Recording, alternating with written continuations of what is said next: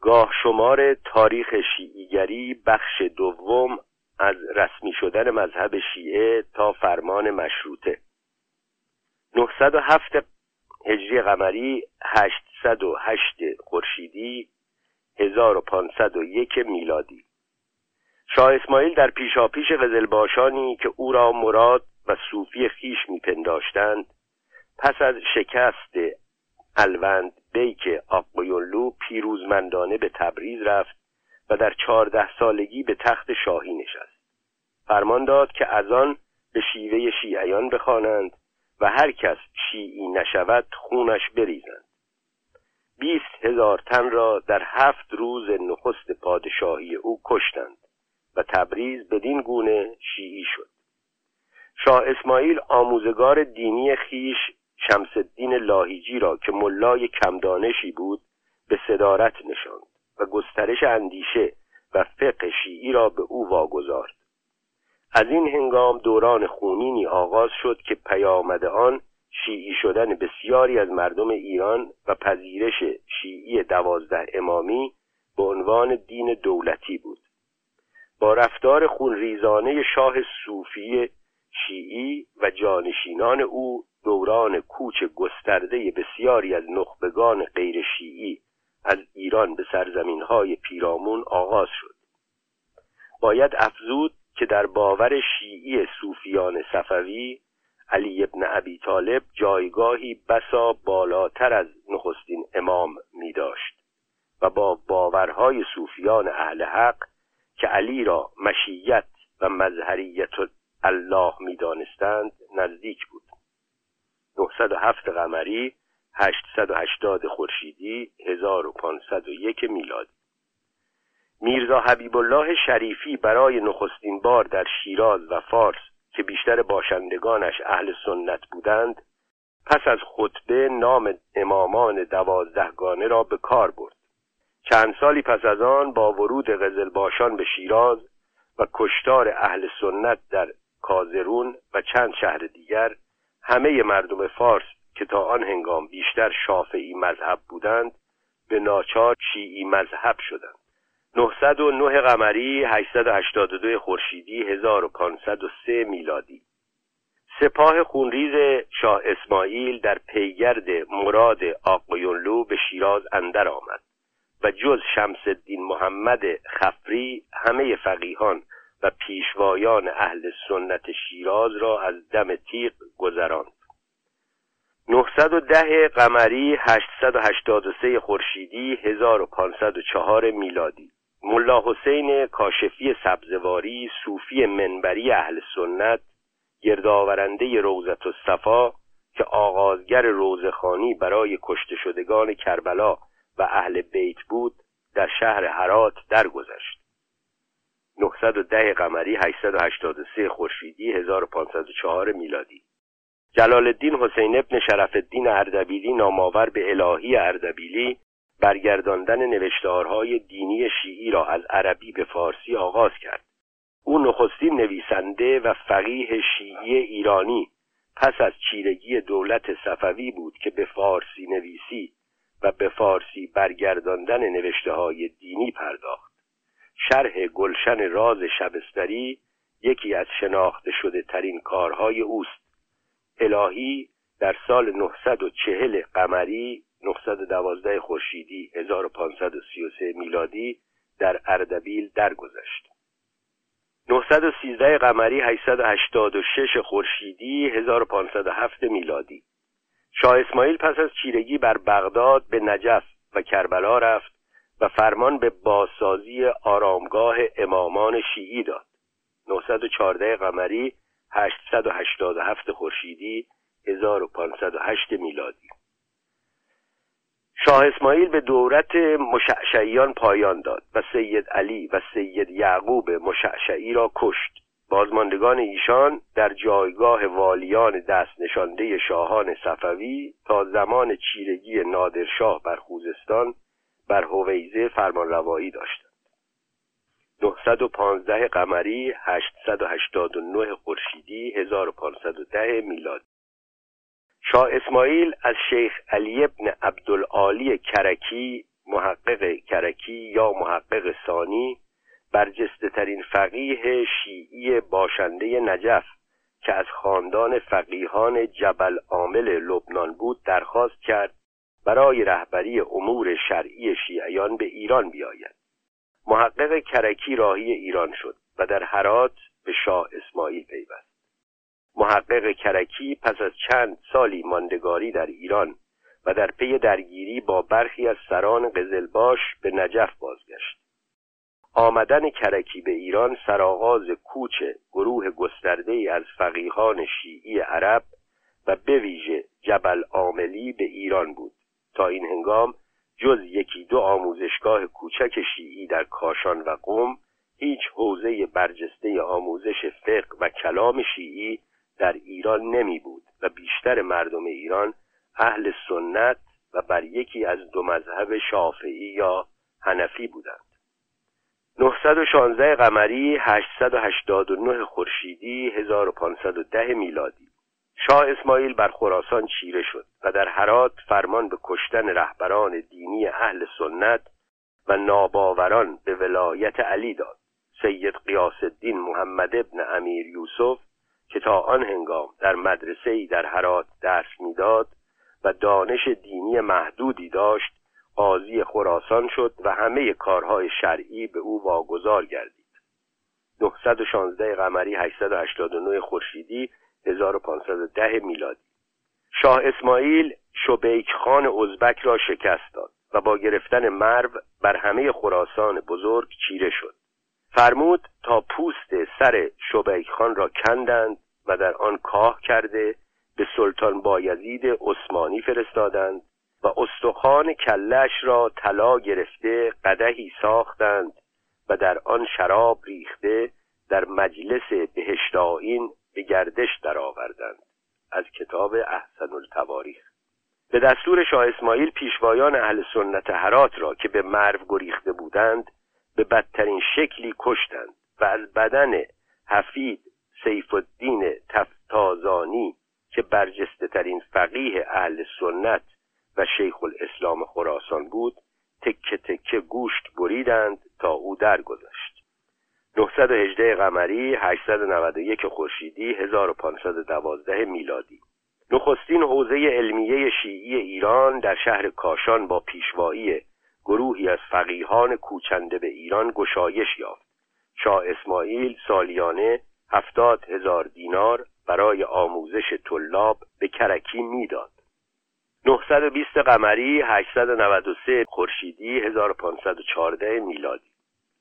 سلطان سلیم عثمانی شاه اسماعیل را در دشت چالدران شکست داد و پس از چیرگی بر تبریز آن گروه از هنرمندان و صنعتگرانی را که اسماعیل از مرو و هرات با خود به تبریز آورده بود به همراه گروهی از نخبگان تبریز به پایتخت عثمانی برد. شاه اسماعیل پس از شکست چالدران ایمان به شکست ناپذیری خیش را از دست داد و بیش از پیش به میخارگی پناه برد و در سی و هفت سالگی درگذشت. 923 قمری 896 خورشیدی 1517 میلادی. اعلامیه لوتر برای رفرم در ساختار کلیسای کاتولیک در این سال نوشته و پخش شد. 930 قمری 903 خورشیدی 1524 میلادی. با مرگ شاه اسماعیل فرزند ده سالش تحماس و اول به شاهی رسید. سالهای آغازین پادشاهیش با کشاکش میان امیران قزلباش استاجلو، شاملو، روملو و تیره های دیگر همراه بود. با بازگشت محقق کرکی به ایران درباریان شاه تحماس یکی از بنیادگراترین دولتهای دینی شیعی را در ایران برپا کردند. 935 قمری 907 خورشیدی 1528 میلادی. محقق کرکی زاده و پرورده شده جبل عامل به ایران بازگشت و شیخ الاسلام کشور شد. شاه تحماس او را نایب امام زمان خواند و فرمان داد که از دستورهای شیخ همانند دستورهای شاه پیروی کنند و خود را نیز فرمانبردار او خواند. با شیخ الاسلام شدن کرکی کوچ روحانیان عرب به ایران شتابانتر شد پژوهشگران شیعی از صد و چهل و سه روحانی شیعی جبل عامل نجف و حله و برخی شهرهای دیگر که تا پایان سده یازدهم به ایران کوچیدند یاد می کنند. از این هنگام حوزه علمیه اصفهان پا گرفت و در پایان پادشاهی شاه تحماس بزرگترین کانون فقه و حدیث شیعی در ایران شد. افزون بر محقق کرکی دو فرزند او عبدالعالی و حسن و نیز خیشان جبل عاملیشان به جایگاه بلندی در دیوان و ساختارهای دینی دوران صفوی رسیدند.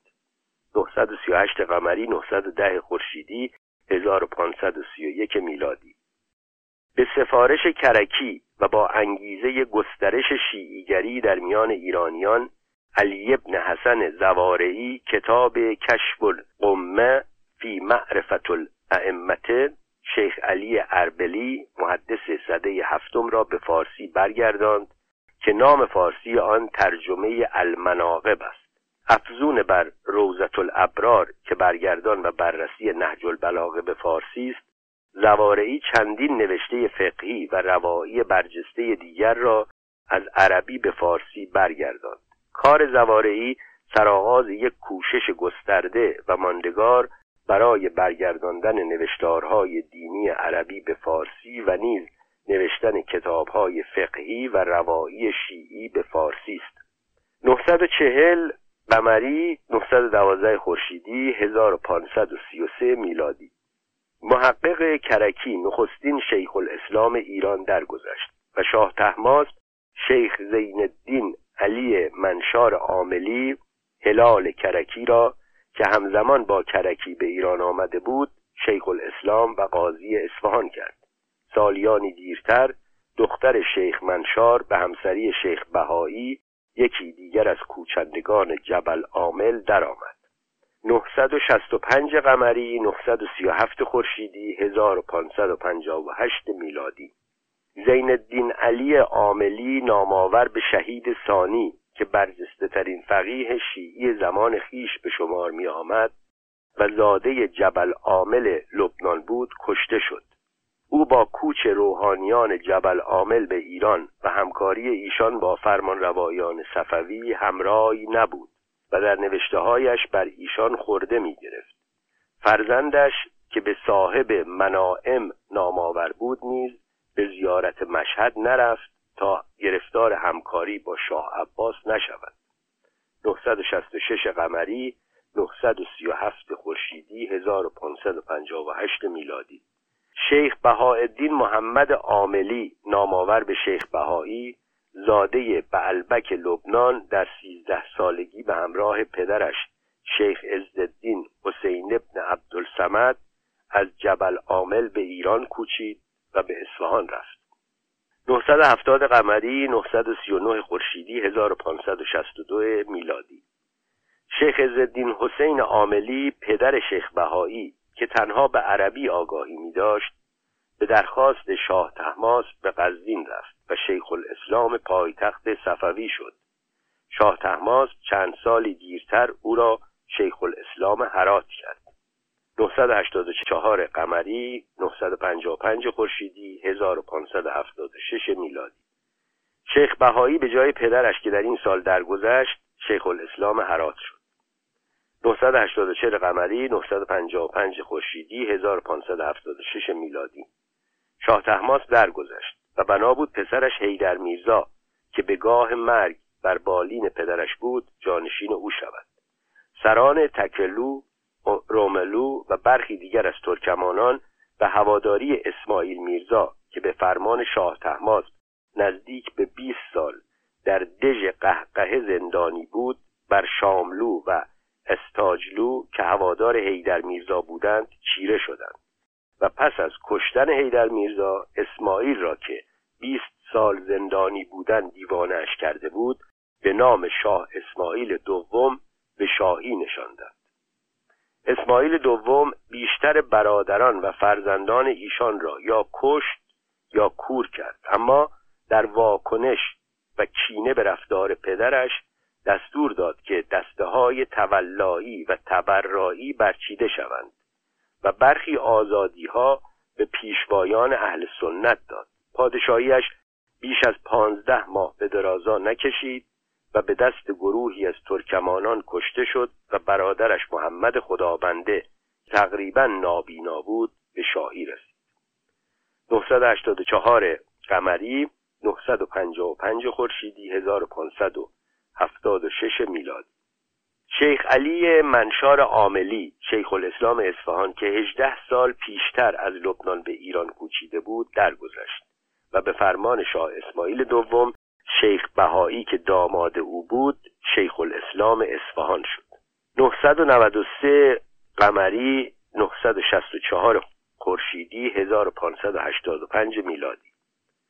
مقدس اردبیلی که پس از محقق کرکی برجسته ترین فقیه نجف بود درگذشت. افسانه های پیرامون درخواست شاه عباس برای کوچ او به ایران و یا نامه ای که او به شاه صفوی نوشته و او را پادشاه ملک آریتی خوانده در نوشته ها آمده که همه نادرستند.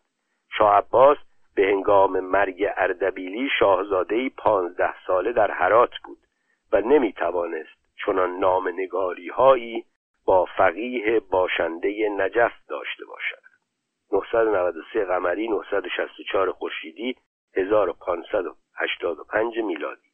قاضی سید نورالله شوشتری فقیه اصولی شیعی و نویسنده کتاب فارسی مجالس المؤمنین که در آن هنگام در مشهد میزیست به هند رفت و در دربار اکبرشاه قاضی اسکر سپاه شد و پس از بیست و شش سال زندگی در آن دیار در واکنش به کتاب احقاق الحق که او در پرخاش به سه خلیفه پیش از علی نوشته بود کشته شد. برخی از شیعیان او را شهید سالس می‌خوانند.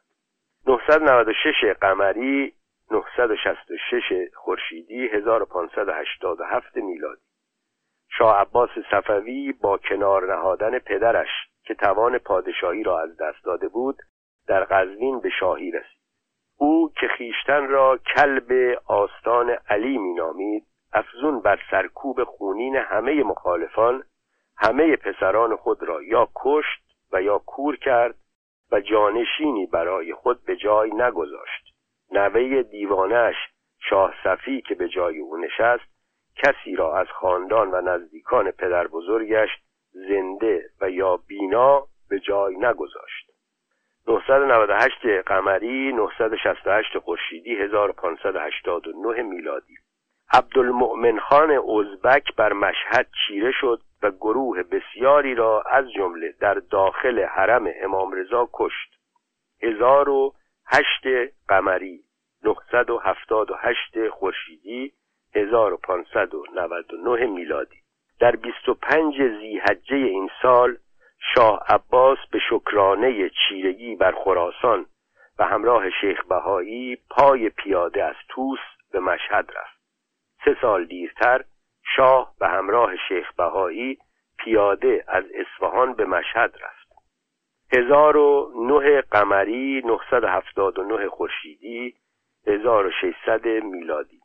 شمس سید محمد موسوی عاملی نوه دختری شهید ثانی و نامآور به صاحب مدارک که پس از مرگ مقدس اردبیلی بزرگترین فقیه زمان خیش بود در لبنان درگذشت. او نیز از سفر به ایران پرهیز کرد تا گرفتار همکاری با شاه عباس نشود. هزار و پانزده قمری نهصد و هشتاد و پنج خورشیدی 1606 میلادی. شاه عباس با وقف کردن همه زمین و ساختمان هایی که در اصفهان و پیرامون آن داشت به چهارده معصوم بزرگترین موقوفه ای را که تا آن زمان مستند شده به وجود آورد. در وقف نامه ای که شیخ بهایی نوشت بنابر این نهاده شد که سرپرستی موقوفات پس از مرگ شاه به فرمانروای زمان در اصفهان واگذار شود. بسیاری از امیران و فرمانروایان محلی نیز به پیروی از پادشاه همه یا بخشی از دارایی خود را وقف کردند. 1015 قمری 985 خورشیدی 1606 میلادی. ابوالقاسم میرفندرسکی فیلسوف و فقیهی که با اندیشه ها و رفتار پیشوایان شیعی چیره بر اصفهان ناسازگاری داشت به هندوستان رفت. گویا در یکی از دورانهای زندگیش در هند با اندیشه های آذرکیوان زرتشتی آشنا شده و آن اندیشه ها را در برداشت های فلسفیش بازتاب داده است. میرفندرسکی و میرداماد پایگزاران مکتب عقلی در حوزه دینی شیعی آکنده از خرافات و روایت در اصفهان بودند. سال 1018 قمری 988 خورشیدی 1609 میلادی. شاه عباس که هر سال نوروز را بر پایه تقویم جلالی جشن می گرفت با برگزاری نوروز در این سال که با دوازدهم محرم همزمان شده بود خشم بسیاری از روحانیان را برانگیخت. جز گلایه دوستانه و سربسته شیخ بهایی تنی را دلیری خردگیری شرعی به شاه نبود. هزار و سی و یک قمری هزار و یک خورشیدی هزار و ششصد و بیست و دو میلادی. ملا عبدالله شوشتری که نویسنده کتاب رسالت الواجبات نخستین رساله عملیه به فارسی است در این سال درگذشت. شیخ بهایی که بلند پایه ترین پیشوای شیعی ایران در آن هنگام بود در همین سال و به درخواست شاه عباس رساله عملیه جامع عباسی را به فارسی نوشت.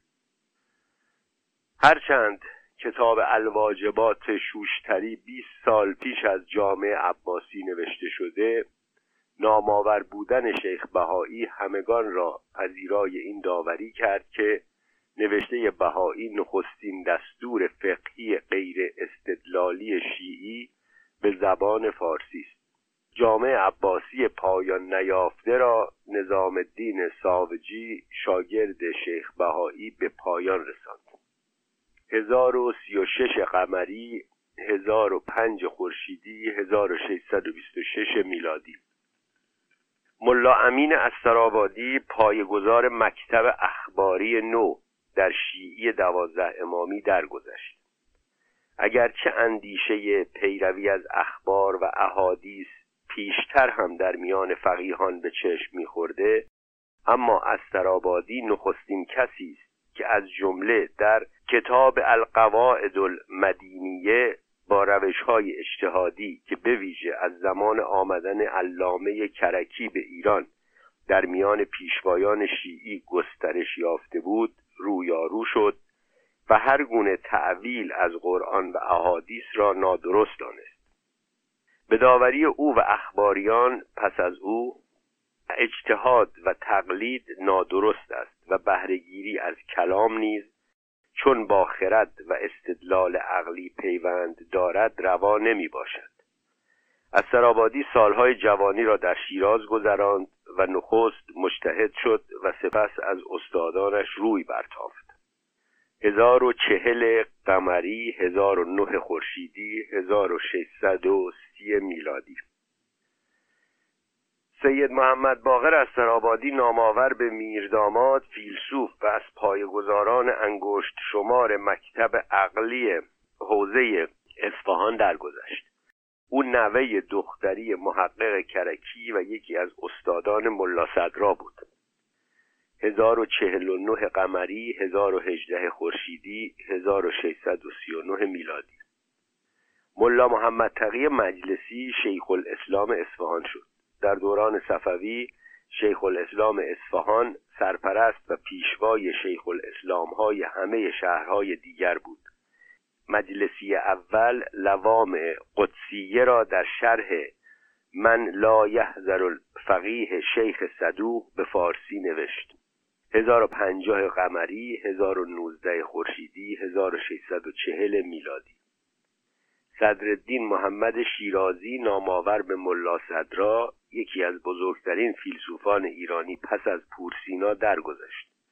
او زاده شیراز بود و سالها در اصفهان میزیست و با فتوای روحانیان اصفهان و از جمله محمد تقی مجلسی ناچار شد به روستای کهک قوم پناه ببرد و پس از سالیانی زخم زبان و دشنام شنیدن از فقیهان و محدثان سرانجام به شهر زادگاه شیراز بازگشت. با کوچ او از اصفهان آخرین شراره های خرد در میان پیشوایان شیعی این شهر خاموش شد. 1070 قمری 1038 خورشیدی 1659 میلادی.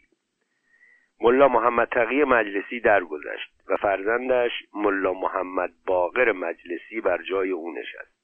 اگرچه او از مدرسان و فقیهان هم دوره خیش نامآورتر است تا پیش از مرگ ملا محقق سبزواری در سایه دانش فقهی او میزیست و نامور شدن و چیرگی مجلسی بر مکتب و حوزه اصفهان پس از مرگ محقق سبزواری است. برجسته ترین کار او گردآوری بهار الانوار است که او در هزاران برگ فراهم آورد و همه روایات و احادیث شیعی را از 600 کتاب دیگر گردآوری کرد و گنجینه‌ای برای شیفتگان این گونه افسانه ها فراهم ساخت. 1088 قمری 1056 خورشیدی 1677 میلادی. شیخ محمد عاملی مشغری نامآور به شیخ حر عاملی زاده مشغر در جبل عامل لبنان و کوچنده به ایران در چهل و اند سالگی کار گردآوری سی و پنج هزار و و پنجاه حدیث را در کتاب وسائل و شیعه در مشهد به پایان رساند. او حجت الاسلام و قاضی خراسان نیز می بود. وسائل و شیعه همراه با بهار الانوار مجلسی و الوافی فیض کاشانی سه کتاب حدیث برجستند که پس از کتب اربعه نوشته شده و این هفت کتاب را برخی در برابر سهاء سطح اهل سنت کتب سبعه شیعی و سگرد آورنده این سه کتاب روایی تازه تر را محمدین سلاسه می‌خوانند. 1090 قمری 1058 خورشیدی 1679 میلادی.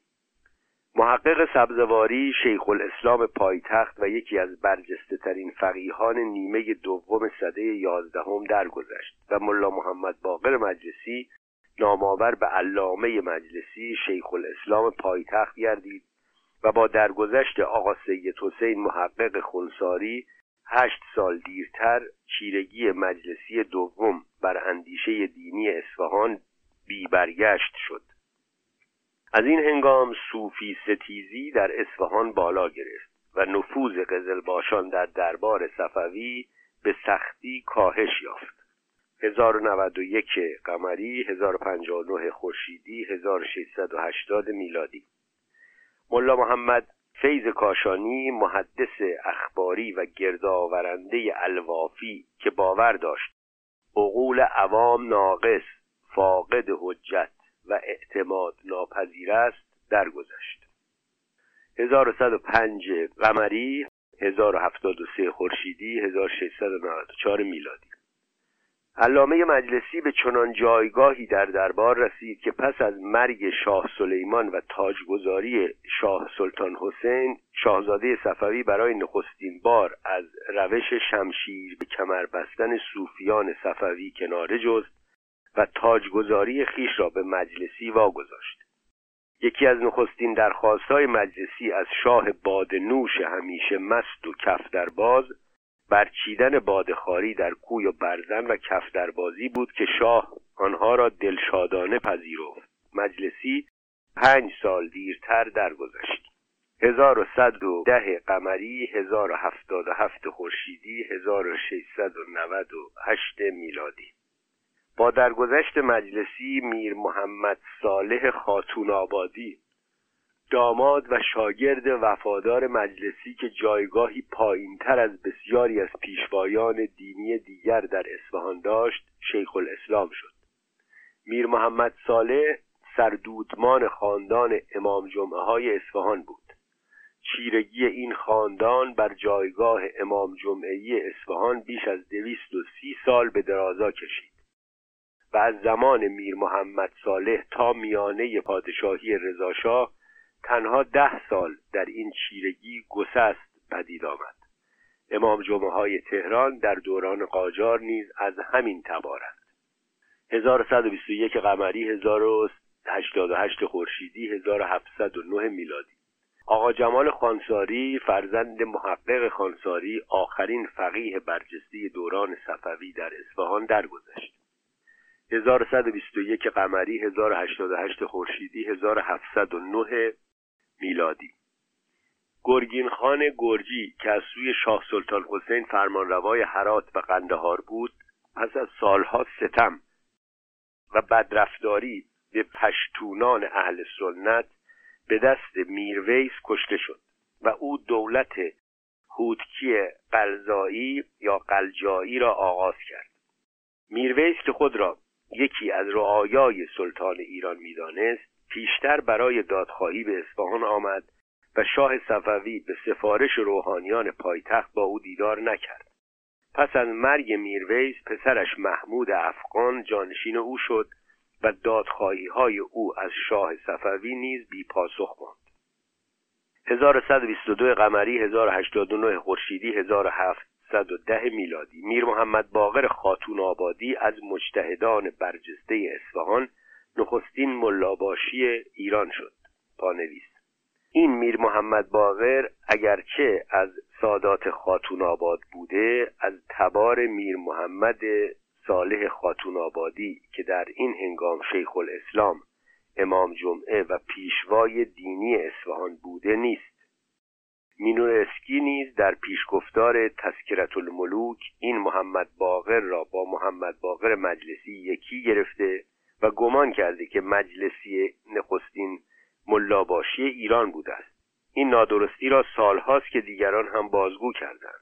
مجلسی سالها پیش از پیدایش منصب ملاباشی درگذشته و پیشوند آخوند بر نام او هم گواه بر این است که او شیخ الاسلام بوده و نه ملاباشی که جایگاهی دیوانی است. پدر میر محمد باقر میر اسماعیل خاتون آبادی است که تکیه خاتون آبادی را در تخت فولاد اصفهان ساخته است. میر محمد باقر پس از پایان یافتن بنای مدرسه چهارباغ یا مدرسه مادر نخستین مدرس این آموزشگاه دینی شد. ادامه متن. 1126 قمری 1093 خورشیدی 1714 میلادی. شیخ الاسلام و امام جمعه اصفهان میر محمد صالح خاتون آبادی درگذشت و فرزندش میر محمد حسین امام جمعه اصفهان شد. پس از گشوده شدن اصفهان به دست محمود افغان که شش سال دیرتر روی داد گسستی در چیرگی خاندان خاتون آبادی بر جایگاه امامت جمعه اصفهان پدید آمد. این گسست دیری نپایید. و بار دیگر میر محمد مهدی فرزند میر محمد حسین امام جمعه اصفهان شد و این جایگاه تا دویست سال دیگر در دست این خاندان بود. خاندان امام جمعه های تهران در دوران قاجار نیز از فرزندان همین میر محمد مهدی خاتون آبادی هند 1127 قمری 1094 خورشیدی 1715 میلادی. میر محمد باقر خاتون آبادی درگذشت و محمد حسین تبریزی ملاباشی ایران شد. در دوران او پیگرد و کشتن بازرگانان هندی و ارمنی و فشار بر زرتشتیان و صوفیان افزایش یافت و درگیری با ایرانیان اهل تسنن بیشتر شد. 1135 قمری 1101 خورشیدی 1722 میلادی. محمود افغان بر اصفهان چیره شد و به پادشاهی سی ساله شاه سلطان حسین پایان داد. یکی از پیامدهای چیرگی پشتونهای اهل سنت بر پایتخت دولت صفوی فروپاشی حوزه دینی اصفهان و کوچ شتابان بسیاری از روحانیان به عتبات بود. آخرین فقیه پایتخت یگان دولت شیعی جهان شیخ بهاءالدین اصفهانی نامآور به فاضل هندی نویسنده کتاب کشف لسام بود که دو سال پس از چیرگی محمود بر اصفهان درگذشت. از این هنگام و تا دویست و بیست و سه سال پس از آن پایگاه اندیشهای و فقهی شیعی از ایران به عتبات رفت. 1148 قمری 1114 خورشیدی 1735 میلادی. نادرشاه در دشت مغان پادشاهی ایران را پذیرفت به چیرگی دولتی مذهب شیعی پایان داد و این مذاهب اهل سنت برابر کرد. این دوراندیشی او دیری نپایید و با آغاز فرمانروایی کریم خان زند و به ویژه پس از آغاز فرمانروایی ترکمانان قاجار شیعیگری دولتی بار دیگر به ایران بازگشت. 1160 قمری 1126 خورشیدی 1747 میلادی تومار علی شاهی که در برگیرنده سیاهه انبوه موقوفات حرم امام رضا آستان قدس رضوی بود در زمان فرمانروایی عادلشاه برادرزاده نادرشاه افشار بر خراسان نوشته شد. این سیاهه کهنترین سند دارایی و درآمد آستان است. 1172 قمری 1137 خورشیدی 1758 میلادی. آقا محمد باقر اصفهانی نامآور به وحید بهبهانی که فقیهی اصفهانی از خیشان مجلسی ها بود و سی سالی را در بهبهان میزیست همراه با بستگان و پیروانش از بهبهان به کربلا کوچید. او بیگمان یکی از برجسته ترین فقیهان اصولی شیعی زمان خیش و کوشنده ترین آنها در رویارویی با اندیشه های اخباری بود که به ویژه پس از کوچ گسترده فقیهان بحرین به بهبهان بر حوزه دینی آن شهر سایه افکنده بود. وحید بهبهانی در سالهای پس از کوچ به کربلا با پایان دادن به فرادستی اندیشه های اخباری در فقه شیعی آینده اجتهاد و فقاهت شیعی را دگرگون ساخت و نگرش اصولی را که به فقیهان پروانه اجتهاد یا برداشت عقلی از قرآن حدیث و روایات می‌داد بر پیشوایان شیعی چیره کرد. 1186 قمری 1151 خورشیدی 1772 میلادی. شیخ یوسف بحرانی نامآور به صاحب حدائق که نخست از بحرین به شیراز کوچیده و سپس به کربلا رفته بود در این سال درگذشت. بحرانی آخرین چهره سرشناس فقه اخباری بود که تا زنده بود بر فقیهان اصولی سایه میافکند. با مرگ او و افزایش پیروان وحید بهبهانی دوران چیرگی بیبرگشت مکتب اصولی به رهبری بهبهانی آغاز شد و اندیشه های اخباری به فراموشخانه تاریخ سپرده شد. وحید بهبهانی با درهم کوبیدن اندیشه های اخباری و چیره ساختن اندیشه اصولی فرایندی را آغاز کرد که در دوران رهبری دینی شیخ مرتزا انصاری به اندیشه تقلید از مرجع اعلم و ساختار سلسله مراتبی در مرجعیت شیعی انجامید 1190 قمری 1155 خورشیدی 1776 میلادی. شاهرخ افشار نوه نادرشاه که از پرداخت دستمزد سپاهیانش درمانده بود بخشی از زر و گوهرهای حرم رضا را فروخت و زرهای در حرم را کند و سکه زد. 1203 قمری 1167 خورشیدی 1788 میلادی. آقا محمد خان قاجار پس از چند سالی نبرد با سرکردگان درون و بیرون ایلی در تهران که پایتخت او شد بر تخت شاهی نشست و بار دیگر مذهب شیعه دوازده امامی را مذهب رسمی ممالک محروسه خود ساخت. 1208 قمری 1172 خورشیدی 1793 میلادی. با درگذشت وحید بهبهانی در کربلا پیشوایی و زعامت شاگرد او سید مهدی بحرالعلوم سرخاندان بحرالعلوم بر شیعیان آغاز شد. بحرالعلوم که به دستور بهبهانی از کربلا به نجف رفته بود حوزه نجف را کانون آموزش و پیشوایی شیعیان جهان ساخت. 1212 قمری 1176 خورشیدی 1797 میلادی. فتلی شاه به جای آقا محمد خان بر تخت شاهی قاجار نشست. فتلی شاه از ملا احمد نراقی که برجسته ترین فقیه شیعی باشنده ایران بود و در کاشان میزیست درخواست کرد که کتاب راهنمایی برای او بنویسد تا رفتارش با شرع هماهنگ باشد. نراقی کتاب وسیلت و نجات را به فارسی در پاسخ به این درخواست نوشت. 1212 قمری 1176 خورشیدی 1797 میلادی.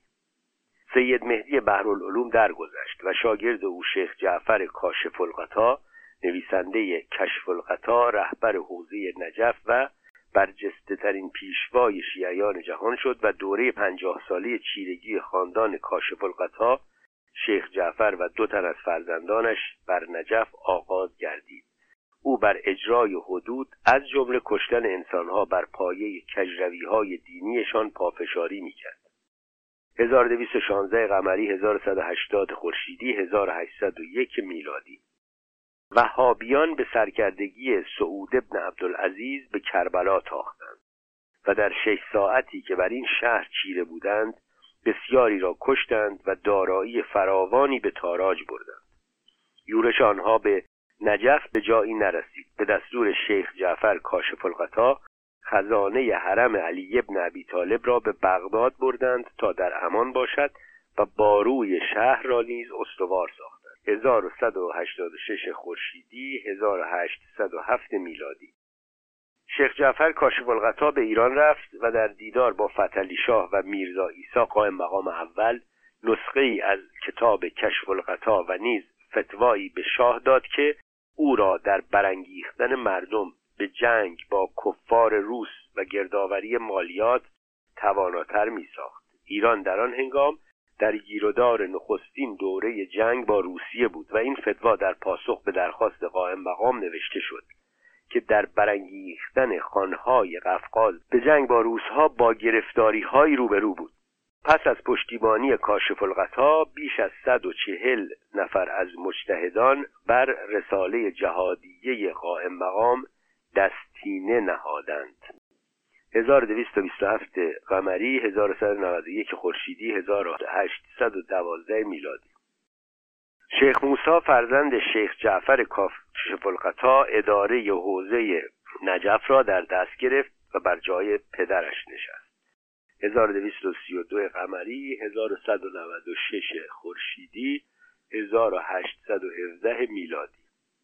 میرزا محمد محدث نیشابوری استرابادی از برجسته ترین محدثان و فقیهان اخباری که آشکارا به مجتهدان برجسته اصولی شیعی مانند کاشف القطا کلباسی و ابوالقاسم قومی میتوفید و بر ایشان خورده می‌گرفت به فتوای سید محمد مجاهد اصفهانی سید محمد باقر اصفهانی شیخ موسی کاشف القطا شیخ اسدالله کازمینی و دیگران کشته شد. 1232 قمری 1196 خورشیدی 1817 میلادی. ملا محمد نراقی کتاب مستند شیعه فی احکام و شریعه را در 19 جلد در کاشان به پایان رساند. نراقی در و چهار در عواعد الایام به جایگاه ولایت یک فقیه پرداخت که در سالهای آغازین جمهوری اسلامی این گفته های او را گواهی در تاریخی بودن اندیشه ولایت مطلقه فقیه برشمردند. برجسته ترین گرفتاری این داوری این است که ملا احمد نراقی در سودای فرمانروایی فقیه نبود و از پادشاهی فتلی شاه قاجار پشتیبانی می‌کرد و دولت قاجاران را به اسلام پناهی و شریعت مداری می ستود 1241 قمری 1205 خورشیدی 1826 میلادی. سید محمد مجاهد اصفهانی در پیشا پیش بیش از یکصد تن از روحانیان شیعی برای برانگیختن فتلی شاه به جنگ با کفار در تابستان این سال به سلطانیه که نشستنگاه شاه بود رفت. شور مردم از پیوستن پیشوای شیعی برای جنگ به پایه‌ای بود که در قزوین پس از وضوع گرفتن او از حوز مسجدی همه آب لجنالود آن حوز را مؤمنان برای تبرک و شفا نوشیدند. سید محمد مجاهد ملا احمد نراقی سید نصرالله استرآبادی و سید محمد تقی قزوینی که به دربار رفته بودند به جنگ با کفار روس فتوا دادند. دوره دو ساله جنگی که به پیمان ترکمانچای و از دست رفتن بخشی از ایران انجامید این گونه آغاز شد. 1243 قمری 1206 خورشیدی 1827 میلادی. در دیماه این سال با شکست ایرانیان سپاهیان روس به رهبری ژنرال پاسکوویچ به تبریز وارد شدند. میر فتاح مجتهد تبریزی فتوا داد که بهتر است آذربایجان به روسیه بپیوندد. او در پیشاپیش مردم با پرچم سفید به خوشامدگویی پاسکوویچ رفت و فرمود تا گاوی را در پای او قربانی کنند. مادر عباس میرزا بیست هزار تومان برای مجتهد فرستاد تا او از همکاری با روزها دست بکشد. میر فتاح پول را گرفت و به همکاری ادامه داد. 1243 قمری 1206 خورشیدی 1827 میلادی. با مرگ موسا کاشف القطاب پیشوایی بر شیعیان و رهبری بر نجفیان برادرش علی و شیخ محمد حسن نجفی نامآور به صاحب جواهر نویسنده جواهر الکلام در شرح شرایع الاسلام محقق حلی بخش گردید و این دو با گروهی دیگر از پیشوایان شیعی رهبری شیعیان جهان را در دست داشتند و از پشتیبانی دولت قاجار نیز برخوردار بودند. 1243 قمری 1206 خورشیدی 1827 میلادی. شیخ احمد احسایی که دو سالی را در ایران به سر برده و پس از مرتد شناخته شدن از سوی ملا محمد تقی برقانی از قزوین به کربلا بازگشته بود پس از سفر حج در نزدیکی زادگاهش در احسا درگذشت. پیروان او پیرامون شاگردش شیخ کاظم رشدی گرد آمدند و به شیخیان یا شیخیه نامآور شدند. سال 1245 قمری 1218 خورشیدی 1829 میلادی. با برنامه بریتانیا و به انگیزه کنار نهادن عباس میرزا از جانشینی آتی شاه که در پیمان ترکمانچای پیش بینی شده بود گروهی از لوتیان تهران به سرکردگی میرزا مسیح مجتهد و با شعار یا حسین به جایگاه گریبایدوف وزیر مختار و شاعر روس یورش بردند و او را همراه با سی و نه تن از همراهانش با سنگ، چماق و کارد کشتند. 1247 قمری 1220 خورشیدی 1831 میلادی. فتلی شاه قاجار با گماردن میرزا موساخان فراهانی برادر میرزا ابوالقاسم قائم مقام به تولیت آستان قدس رضوی بازسازی موقوفات را که از زمان نادرشاه رو به آشفتگی نهاده بود آغاز کرد. پس از او بیش از سی تن از بزرگان و شاهزادگان قاجار تولیت آستان را تا پادشاهی رضاشاه در اختیار داشتند. 1250 قمری 1213 خورشیدی 1834 میلادی. پادشاهی محمدشاه قاجار که به گفته بسیاری باورهای شیعی نمی داشت برخی از پیشوایان شیعی و از جمله میرزا علی بهبهانی گفتند که شاه صوفی و محدور و دم است و شایستگی فرمان روایی بر ایران را ندارد. 1251 قمری 1213 خورشیدی 1834 میلادی. محمد شاه قاجار که پادشاهیش را به قائم مقام فراهانی وامدار بود فرمان به بازداشت او داد. میرزا محمد مهدی امام جمعه تهران که یکی از پیشوایان دینی ایران بود بازداشت قائم مقام را به وزیر مختار بریتانیا شادباش گفت و خورسندی خیش را در از میان بردن این وزیر با تدبیر به آگاهی او رساند. میرزا ابوالقاسم قائم مقام را چند روزی پس از بازداشت در باغ نگارستان خفه کردند. این میر محمد مهدی از خاندان خاتون آبادی ها امام جمعه های اصفهان بود که به سفارش پیشوایان دینی اصفهان که کانون روحانیان شیعی ایران بود به تهران کوچید و امام جمعه شد. 1253 قمری 1216 خورشیدی 1837 میلادی. با مرگ علی کاشف القطا پیشوایی صاحب جواهر بر شیعیان و بر حوزه نجف بیرقیب گردید. 1254 قمری 1217 خورشیدی 1838 میلادی. بریتانیا که نگران کوشش محمد شاه قاجار برای بازپس گرفتن هرات بود به پیشوایان شیعی و از جمله سید محمد باقر شفتی که محمد شاه را ملحد و از دین برگشته خوانده بود روی آورد. نمایندگان بریتانیا بارها با شفتی دیدار کردند و سرانجام شفتی فتوا داد که لشکرکشی محمد شاه به هرات به دستور پیشوایان دین و همسو با شرع نیست.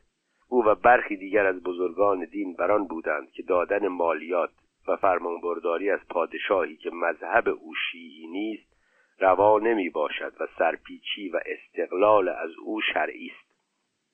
1260 قمری 1223 خورشیدی 1844 میلادی. سید محمد باقر شفتی توانمندترین پیشوای شیعی ایران که کتاب قصص العلماء بارش نوشته از زمان ائمه اطهار تا آن عهد هیچ یک از علمای امامیه آن اندازه ثروت و مکنت به دست نیاورده بود درگذشت. شفتی از راه شرع به دو هزار دکان و چهارصد کاروانسرا و هزاران هکتار زمین دست یافت سالیانه سیصد هزار تومان درآمد نقدی داشت سی هزار لوتی و طلبه را دستمزد می‌داد و چندین هزار خروار برنج از روستاهای اصفهان می ستاند.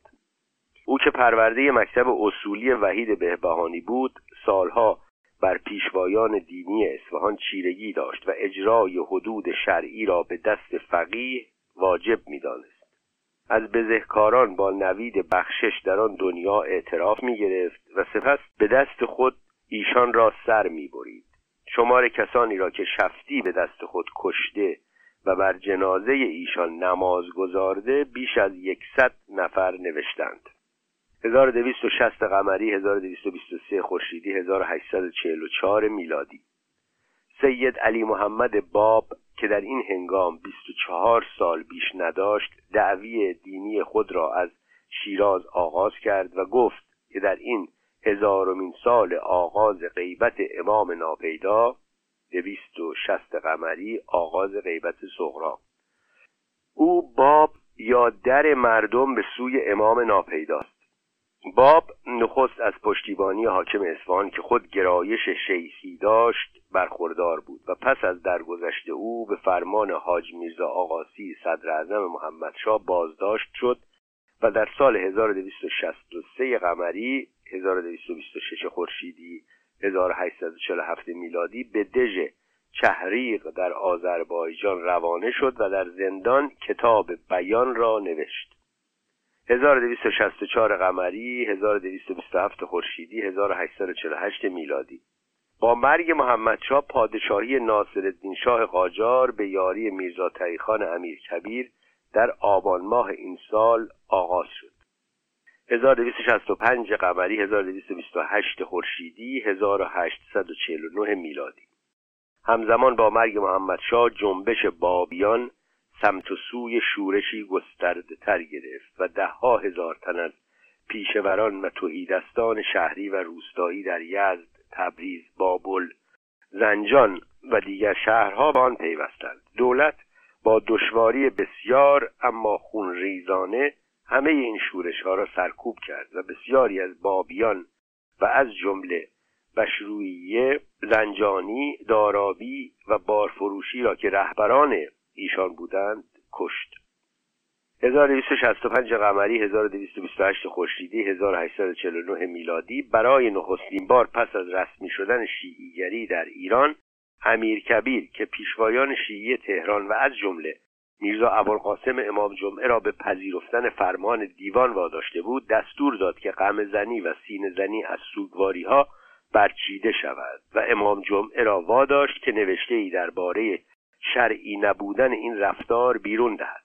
میرزا یا سید ابوالقاسم حسینی برادرزاده میرزا محمد مهدی امام جمعه پیشین تهران و داماد فتلی شاه بود. 1265 قمری 1228 خورشیدی 1849 میلادی. گاوی ریسمان از دست قصابی که می‌خواست او را سر ببرد گسست و به بقعه صاحب الامر در میدان صاحب الزمان تبریز گریخت و چون قصاب در کشاکش با گاو سکته کرد و درگذشت مردم و پیشوایان دینی گفتند که معجزه شده و گاو را امام ناپیدا رهانیده است. مردم موی و تپاله گاو را از دست یکدیگر می بودند و پیشوایان دینی تبریز را شهر صاحب الزمان خواندند و افزودند که مردم از مالیات معافند. امیر کبیر در این نخستین درگیری با پیشوایان دینی تبریز سپاهی به شهر فرستاد تا میرزا باقر امام جمعه میرزا علی شیخ الاسلام و پسرش میرزا ابوالقاسم را گرفته و از شهر بکوچانند. 1266 قمری 1229 خورشیدی 1850 میلادی. به دستور امیرکبیر آیین کهن بست نشینی که به سود پیشوایان مذهبی بود برچیده شد و این دستور دیری نپایید و با برکناری امیر کارها به روال پیشین بازگشت.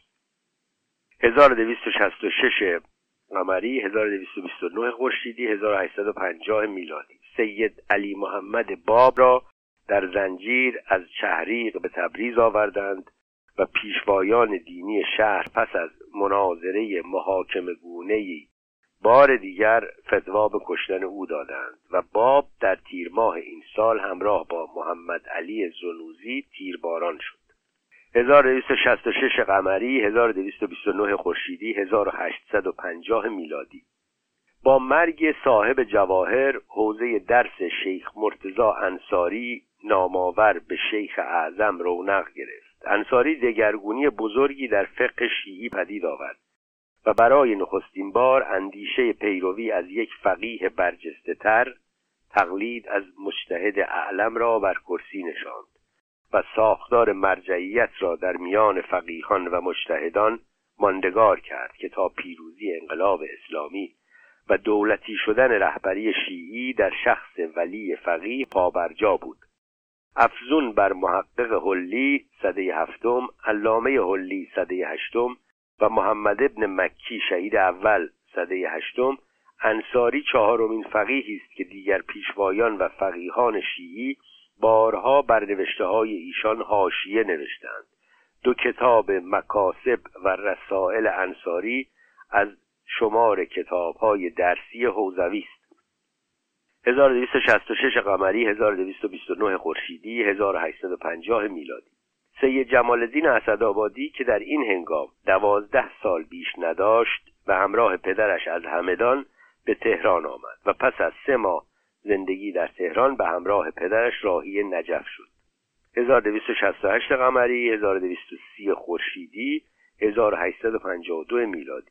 به فرمان ناصرالدین شاه امیر کبیر که از صدر اعظمی برکنار شده بود در حمام باغفین کاشان رگ زده شد.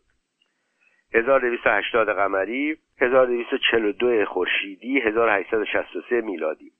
سید زین العابدین فرزند میرزا ابوالقاسم حسینی امام جمعه تهران شد. او یکی از بیمایه ترین پیشوایان دینی ایران نوه دختری فتلی شاه بود و پس از ازدواج با زیا السلطنه داماد ناصر الدین شاه شد.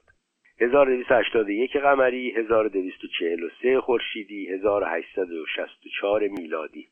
با درگذشت شیخ اعظم انصاری پیشوایی شیعیان به گروهی از شاگردان او که مجتهدان برجسته بودند رسید. چند سالی پس از آن و با درگذشت برخی از شاگردان انصاری میرزای شیرازی سرآمد دیگران شد. 1287 قمری 1249 خورشیدی 1870 میلادی. میرزا یوسف خان مستشار و دوله تبریزی کتاب یک کلمه را در پاریس نوشت. 1289 قمری 1251 خورشیدی 1872 میلادی.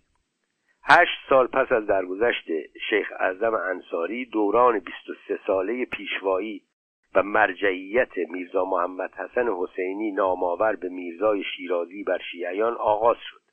چیرگی او بر ساختار مرجعیت شیعی چنان بود که وی را مرجع علل اطلاق شیعه میخواندند.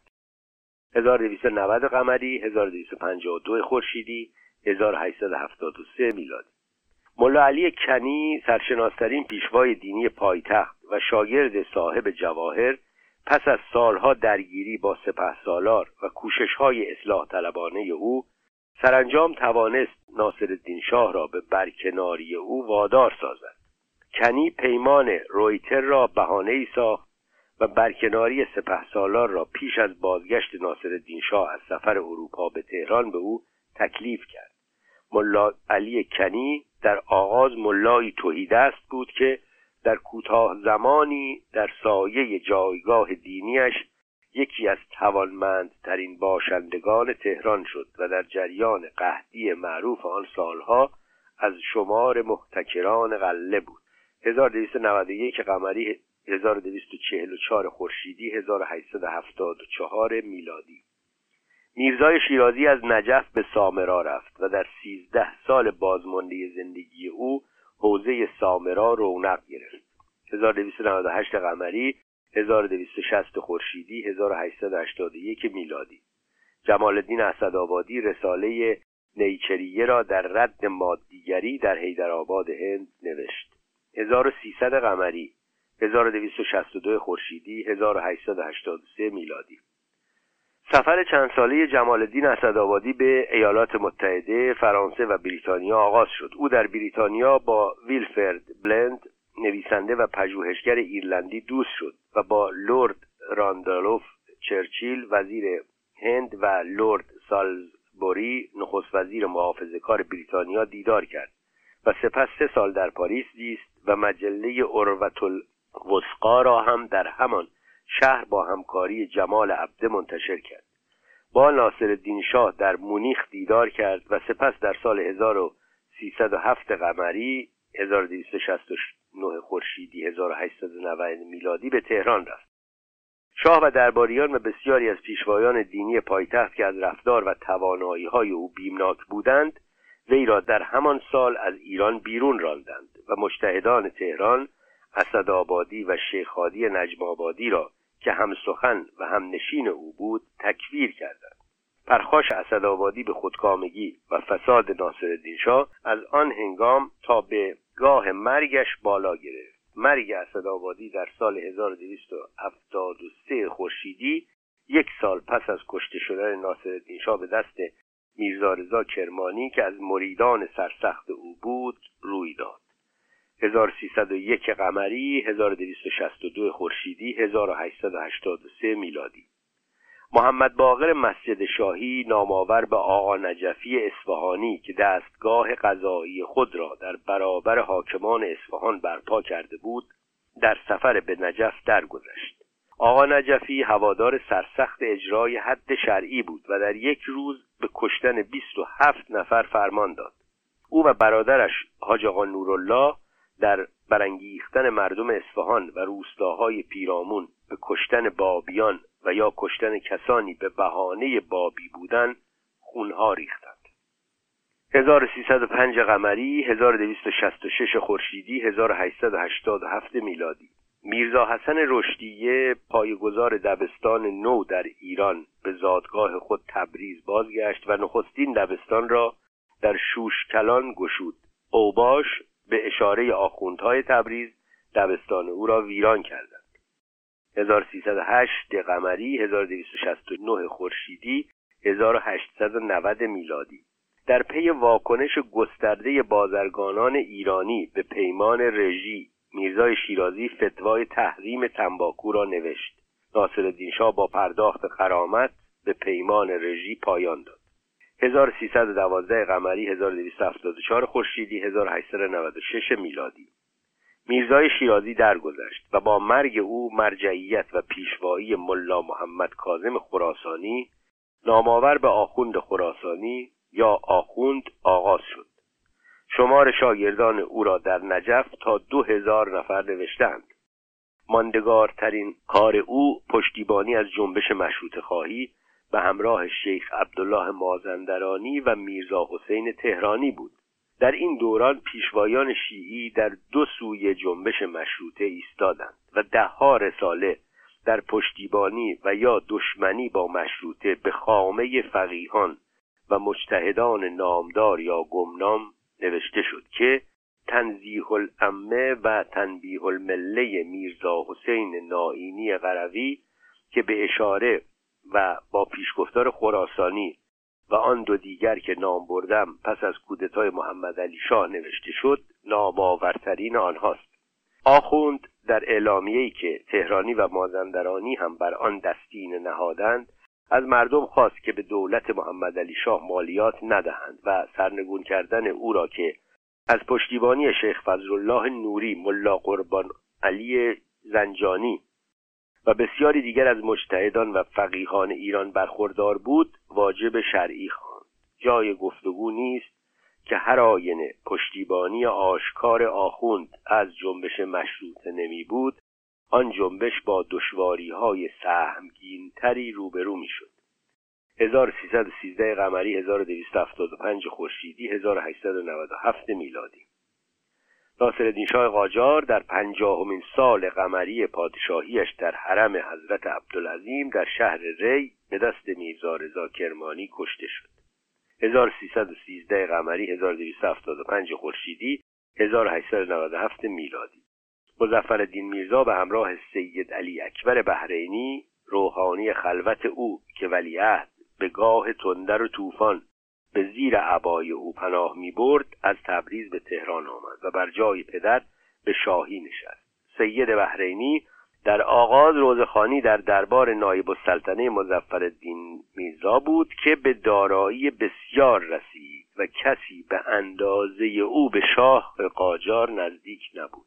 او در سفر اروپا نیز در کنار شاه بود و پس از هر دیدار برای او روزه می‌خواند و شاه را به گریستن وامی داشت. سید بحرینی به جایگاهی رسید که استخاره برنامه ریزی شده او بازگشت امین سلطان را به وزیری شدنی ساخت و شاه بیمار را به این باور استوار کرد که سید مستجاب الدعوه دفع کننده هر بلیه و چشم زخمی 1314 قمری 1276 خورشیدی 1898 میلادی به دستور محمد علی میرزا و در برابر دیدگان او میرزا آقاخان کرمانی اندیشمند برجسته مدرنیته و از پیشوایان ناسیونالیزم ایرانی را به همراه میرزا حسن خان خبیرالملک و شیخ احمد روحی که دولت عثمانی به ایران بازگردانده بود سر بریدند. 1314 قمری 1276 خورشیدی 1898 میلادی.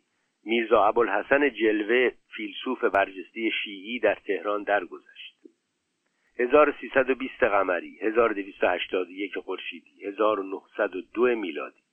شیخ هادی نجم آبادی روحانی روشنبین و آزادیخواه تهران که پشتیبان بیکم و کاست اندیشه مشروطه بود و با پیشوایان دینی واپسگرا درگیری می داشت درگذشت. او را بابی خوانده و تکفیرش کرده بودند. میرزا رضای کرمانی پس از آمدن از استانبول و انگیزه کشتن ناصرالدین شاه دو شب میهمان او بود و گویا یک تومان هم از او وام گرفت. او یگان پیشوای دینی ایران بود که یادبود چهلم کشتن میرزا رضا کرمانی را برگزار کرد. سید محمد تباتبایی ملک المتکلمین استاد علی اکبر دهخدا و نازم الاسلام کرمانی نویسنده کتاب تاریخ بیداری ایرانیان از شمار شاگردان و دست پروردگان او بودند. 1322 قمری 1283 خورشیدی 1904 میلادی. سید ابوالقاسم نوه ناصرالدین شاه به جای پدرش زین العابدین امام جمعه تهران شد. او از دشمنان مشروطه و نزدیکان به سفارت روس بود. پس از آشکار شدن پشتیبانی موقر و سلطنه داماد مزفر شاه از مشروطه او را واداشتند تا از زنش جدا شود. و شیخ فضلالله نوری رأی داد که آن جدایی شرعی بوده و خود او دختر شاه را به عقد امام جمعه درآورد. مجلس عالی مشروطه که پس از چیرگی بر تهران و بر کناری محمد علی شاه تشکیل شد سید ابوالقاسم را از امامت جمعه تهران برکنار کرد و برادرش سید محمد را به جای او نشاند که 36 سال امام جمعه تهران بود. 1323 قمری 1284 خورشیدی 1905 میلادی. هزاران تن از مردم تهران ساختمان نیمه کاره بانک استقرازی روس را که زمین آن گورستانی بود که شیخ فضلالله نوری به بانک فروخته بود ویران کردند. 1324 قمری 1285 خورشیدی 1906 میلادی. پس از دو سال مبارزه بیامان مردم در تهران و شهرهای دیگر در روز سیزدهم مرداد مزفر شاه قاجار بر فرمان مشروطه دستینه نهاد.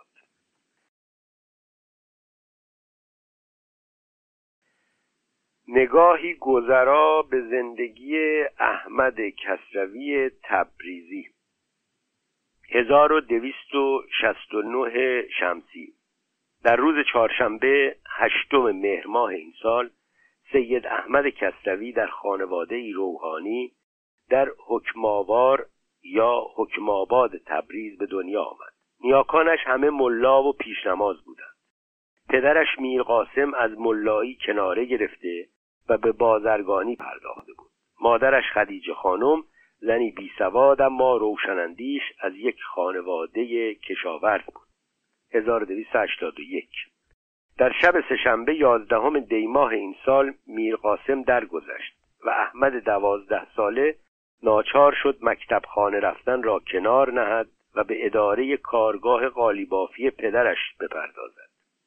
1284 پس از سه سال کنارگیری از آموزش کسروی به مدرسه طالبیه رفت و به آموختن پرداخت و نخستین بار در همان مدرسه که بزرگترین مدرسه دینی آموزشی تبریز بود با شیخ محمد خیابانی که در آنجا استادی داشت آشنا شد.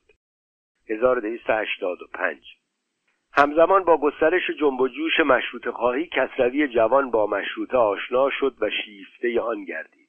1289 کسروی که در 20 سالگی به ملایی رسیده بود با پافشاری خانواده رخت آخوندی در بر کرد و با ناچاری به پیشنمازی پرداخت. از این هنگام تا یک سال و نیم پس از آن قرآن را از بر کرد.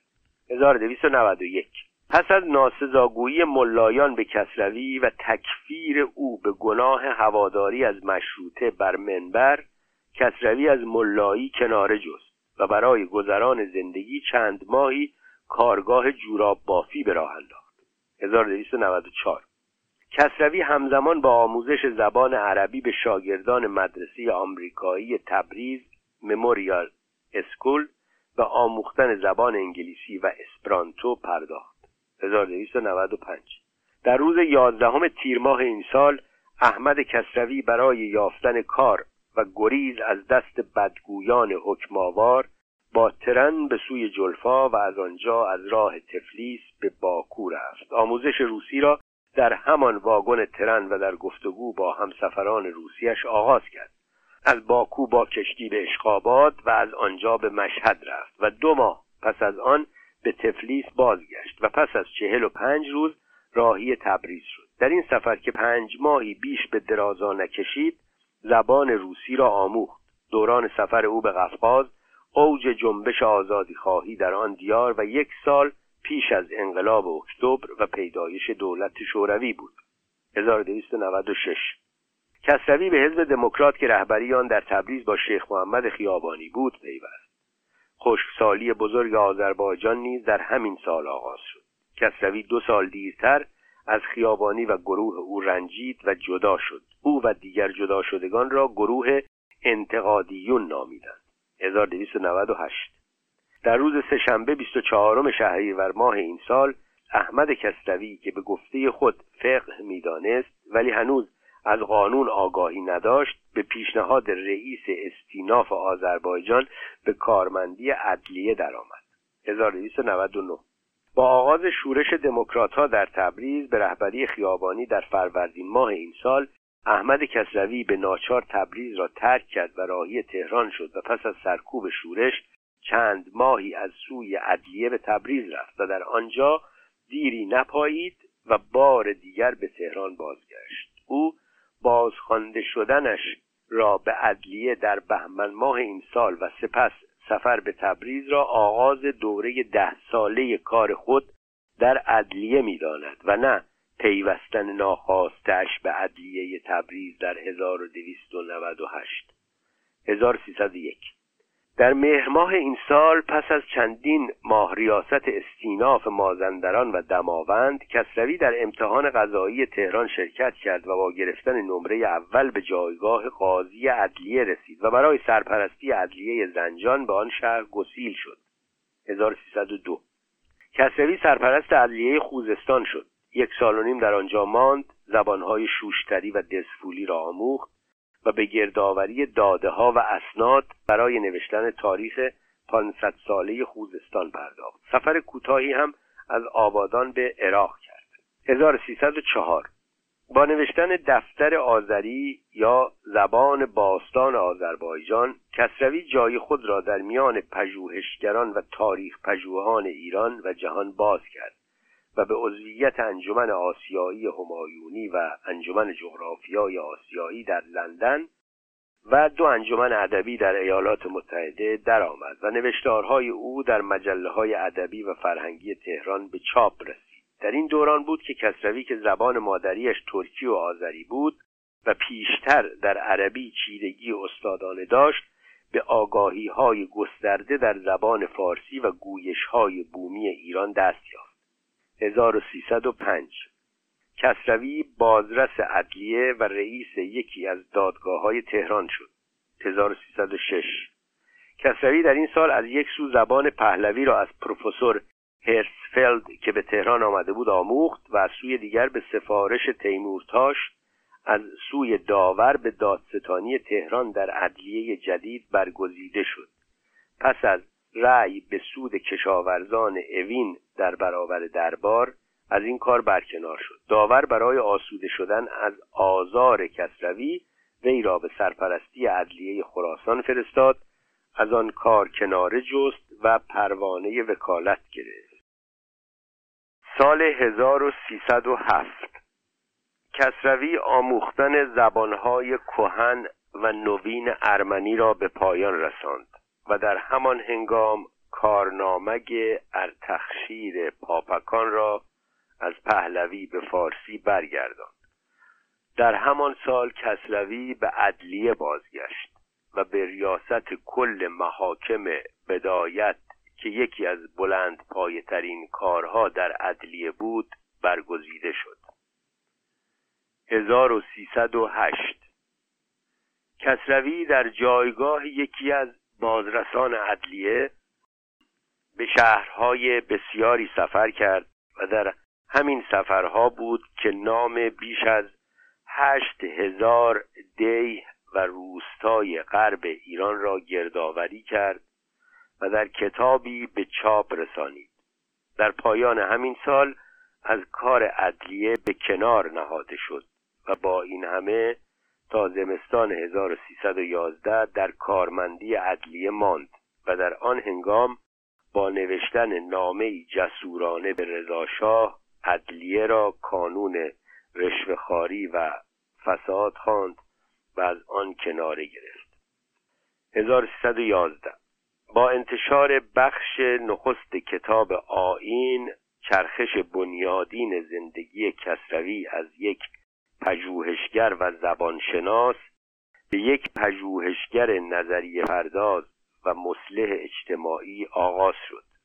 او همچنان به کارهای پژوهشی تاریخی خود در این دوران ادامه داد و نوشتارهای بسیاری را به چاپ رسانید. 1312 از یکم آذر ماه این سال تا نه سال کسروی به پیمان پرداخت و در این دوران 90 شماره این ماهنامه را منتشر کرد. 1320 از بهمن ماه این سال روزنامه پرچم آغاز به کار کرد و تا هفدهم آذر ماه 1321 که همه روزنامه های تهران بسته شدند هر روز به چاپ می رسید.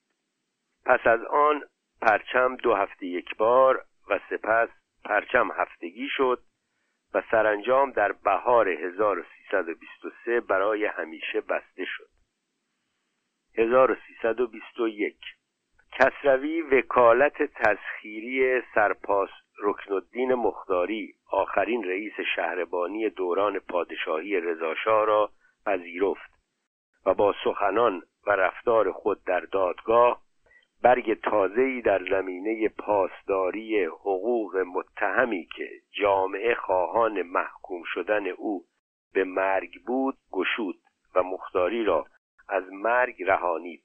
مختاری به هشت سال زندان محکوم شد.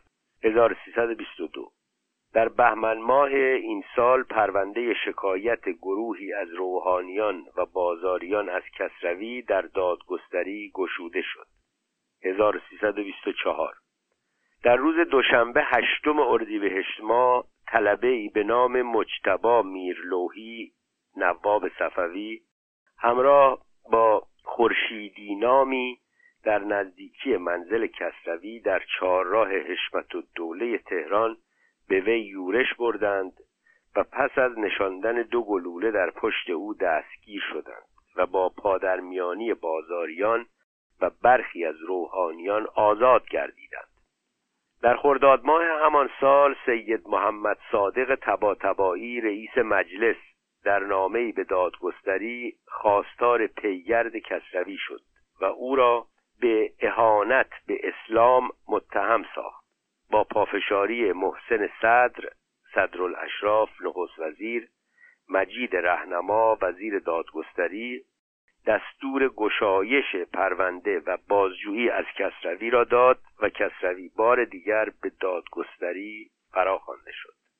در بیستم اسفند ماه همان سال 1324 وابستگان به گروهی که همان نواب صفوی برپا کرده بود در شعبه هفت دادرسی در کاخ دادگستری به شادروان احمد کسروی حمله کردند و او را همراه با منشی و همکارش حدادپور کشتند و ایران را از دستیابی به دانش و اندیشه های یکی از برجسته ترین پژوهشگران و اندیشه پرورانش محروم ساختند. کتابشناسی احمد کسروی. شریعت احمدی. کسروی این کتاب را برای آموزش عربی به شاگردانش نوشت و گویا نخستین بار در سال 1293 خورشیدی در تبریز چاپ شده است. النجمت الدوریه تبریز 1294 کتاب آموزشی به عربی است که کسروی در مموریا اسکول آمریکایی به شاگردانش درس می‌داده. الدرت السمینه تبریز 1297 کتاب آموزشی به عربی است. خلاصت النحو تبریز 1297 همراه با الدرت السمینه چاپ شده است. قیام شیخ محمد خیابانی اهواز 1302 یادداشتهایی است که کسروی به درخواست کازمزاده ایران شهر نوشته و تا سالها پس از کشتن وی جداگانه به چاپ نرسیده است. آذربیجان سمانیت الاشر آمن مجلت الارفان سیدا لبنان 1923 میلادی 1302 خورشیدی. پانویس. کسروی تاریخ هجده ساله آذربایجان را نخست به عربی نوشت و برای مجله الارفان در شهر سیدای لبنان فرستاد. ده سال دیرتر بود که آن را به فارسی برگرداند و با افزوده هایی در درازای شش سال در نشریه پیمان به چاپ رسانید. در بسیاری از زندگی نامه هایی که کسانی درباره کسروی نوشتهاند این نادرستی بارها بازگو شده که گویا سیدا یکی از شهرهای سوریه است که گواهی است از ناآگاهی نویسندگان از جغرافیای آن دیار و نیز کم ارزش شماردن راستگویی و بازبینی در پژوهش. مجله الارفان را شیخ احمد عارف الدین جبل عاملی نویسنده تاریخ سیدا و مختصر تاریخ و شیعه از سال 1909 در سیدا که از شهرهای لبنان است و نه سوریه منتشر می کرد ادامه کتاب شناسی قهوت سورات سیدا لبنان 1303 برگردان کتاب لکافه دو سورا نویسنده فرانسوی برناردن دو سن پیر به عربی است. حقایق ان اسپرانتو. سیدا لبنان 1303 کتابی است به عربی درباره زبان اسپرانتو. آذری یا زبان باستان آذربایجان تهران 1304 شیخ صفی و تبارش تهران 1306 نخست در ماهنامه آینده چاپ شد و با افزوده هایی در سال 1323 در دفتری جداگانه به چاپ رسید. شهریاران گمنام در سه بخش تهران 1307 1308 و 1309 کارنامه اردشیر بابکان به پهلوی با برگردان فارسی تهران 1308 پانویس. صادق هدایت برگردان دیگری از کارنامه ارتخشیر پاپکان را در کتاب زند و هومنیسن و کارنامه اردشیر پاپکان منتشر کرد. ادامه کتابنامه. نامهای شهرها و دیهای ایران در دو بخش. تهران 1308 و 1309 تاریخچه شیر و خورشید تهران 1309 آین در دو بخش تهران 1311 و 1312 قانون دادگری تهران 1312 تاریخ 500 ساله خوزستان تهران 1312 مقدمه بر افافنامه تهران 1313 تاریخ 18 ساله آذربایجان در شش بخش. تهران از 1313 تا 1319 گلچینی از کتاب پلوتارخ. تهران 1315 راه رستگاری. تهران 1316 تاریخ مشروطه ایران. در سه بخش. تهران 1319 1320 1321 امروز چه باید کرد؟ تهران مهر 1320 پیام به دانشمندان اروپا و آمریکا تهران 1321 حافظ چه می‌گوید؟ تهران فروردین 1321 خدا با ماست تهران اردیبهشت 1321 در پیرامون رمان تهران تیر 1322 در پیرامون اسلام تهران شهریور 1322 در پیرامون خرد تهران مهر 1322 ورجاوند بنیاد تهران 1322 صوفیگری تهران آبان 1323 فرهنگ چیست؟ تهران آبان 1322 زبان پاک تهران 1322 یکم آذر تهران آذر 1322 پانویس. در یکم آذر 1322 نخستین شماره پیمان بیرون آمد. این دفتر بخشی از پیمان است. ادامه کتابنامه. یکم دیما تهران دی 1322 پانویس. کسروی یکم دیماه را روز بهروز می‌خواند و بر آن بود که در این روز کتابهایی را که او میپنداشت زیانمندند در آتش افکنند. دفتر یکم دیما بازنویسی نوشتاری است از کسروی در پرچم که در پشتیبانی از این آیین نابخردانه و نکوهیده کتاب سوزان نوشته بود. ادامه. شیعیگری تهران 1322 نخست با نام شیعیگری به چاپ رسید و در چاپ دوم که با افزوده هایی همراه بود بخوانید و داوری کنید نام گرفت و در چاپ های آتی هر دو نام به کار رفت. پندارها تهران دی 1322 بهاییگری تهران بهمن 1322 در پاسخ به بدخواهان تهران تیر 1323 پانویس. در سال 1323 کسانی با نام ساختگی میم توحیدی کتاب تناقضات پیمان و پرچم را در چاپخانه علمیه تبریز به چاپ رساندند. در پاسخ به بدخواهان کسروی در واکنش به این نوشتار بود. ادامه سیزدهم مرداد تهران مرداد 1323 در پیرامون ادبیات تهران اسفند 1323 کار و پیشه و پول تهران 1323 دین و جهان تهران 1323 گفت و شنید تهران آذر 1323 دادگاه تهران آذر 1323 دولت به ما پاسخ دهد. تهران دی 1323 بهمن ماه. تهران بهمن 1323 فرهنگ است یا نیرنگ؟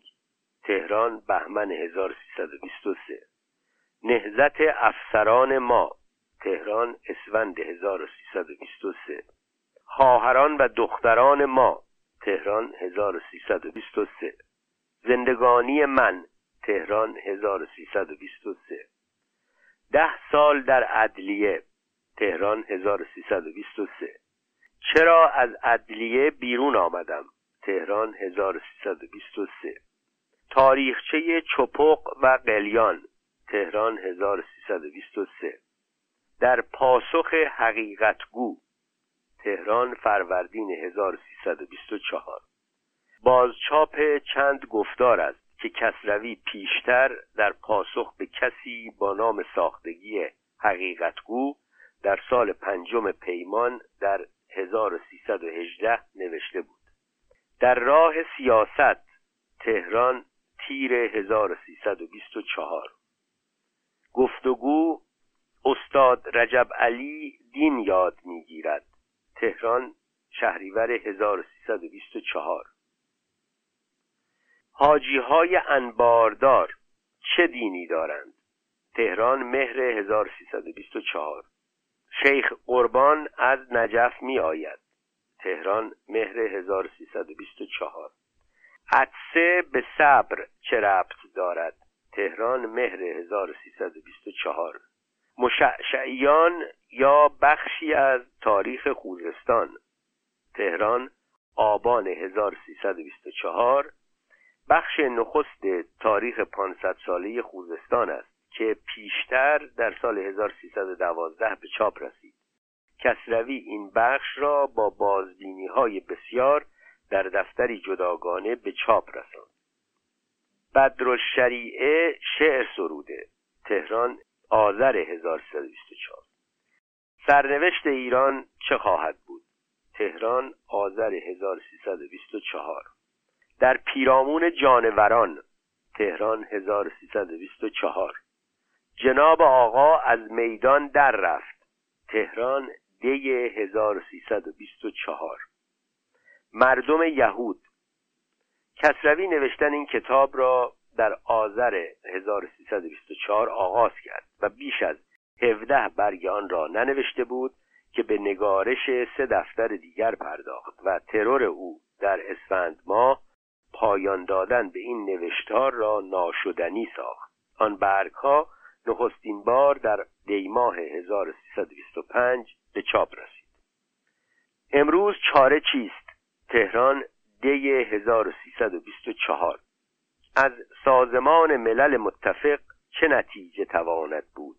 تهران دی 1324 در پیرامون روان تهران 1324 پیدایش آمریکا تهران 1324 برگردانی است از ترکی استانبولی که خود برگردانی از انگلیسی است به فارسی با افزایش و دگرگونی هایی انکیزیسیون در ایران. آخرین نوشته پایان نیافته کسروی است که او چهل برگ آن را نوشته بود که به دست آدمکشان فدایان اسلام در کاخ دادگستری کشته شد.